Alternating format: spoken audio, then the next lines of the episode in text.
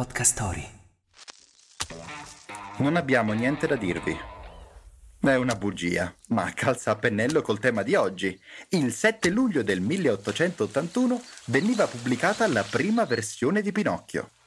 Wake up! Wake up!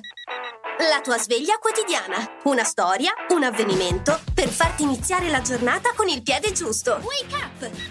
Le avventure di Pinocchio. Storia di un burattino. Questo è il titolo completo dell'opera di Carlo Collodi, che poi è un'altra bugia, se vogliamo, visto che Collodi è una frazione di Pistoia e il vero nome dell'autore toscano era Carlo Lorenzini. Cominciamo bene.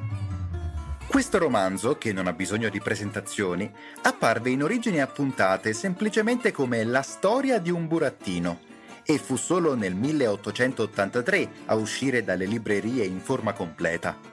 Gran parte di noi ha conosciuto il protagonista di questa storia attraverso la trasposizione cartunesca della Disney, ma Pinocchio ha cavalcato le tavole dei teatri, i set cinematografici e quelli televisivi. Perfino in Giappone ne hanno preso spunto per una serie animata. Tornando in patria, quella che per molti è soltanto una favola, venne riconosciuta come una delle più grandi opere letterarie italiane anche da critici di fama. Alcune curiosità. Il nome Pinocchio deriva da Pinolo. Il famoso burattino in realtà è una marionetta.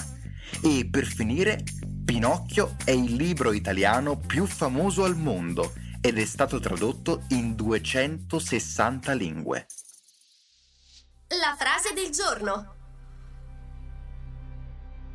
Il legno in cui è tagliato Pinocchio è l'umanità. Benedetto Croce.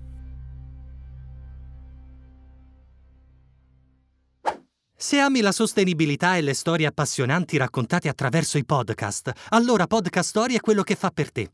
Non perderti l'opportunità di scoprire nuovi contenuti. Scarica l'app su Google Play e App Store.